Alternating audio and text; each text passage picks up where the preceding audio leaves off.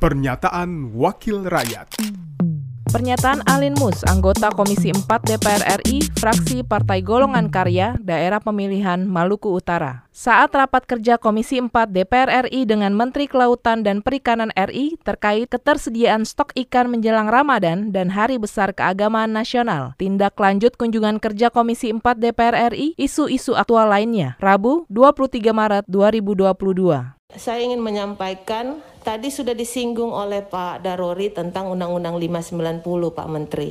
Komisi 4 sangat komitmen dengan uh, KKP. Mohon ini setiap sekali raker dan RDP saya selalu ingatkan lobbying dari KKP dengan Kementerian LHK tolong diperkuatkan kembali agar menjadi atensi laut, air laut, air tawar atau air apa pun itu masuk dalam kategori pertanggungjawaban di KKP.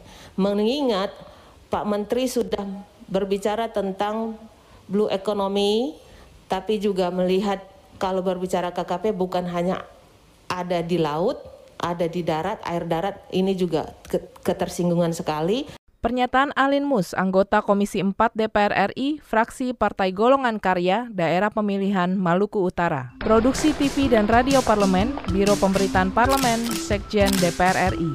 Pernyataan Wakil Rakyat.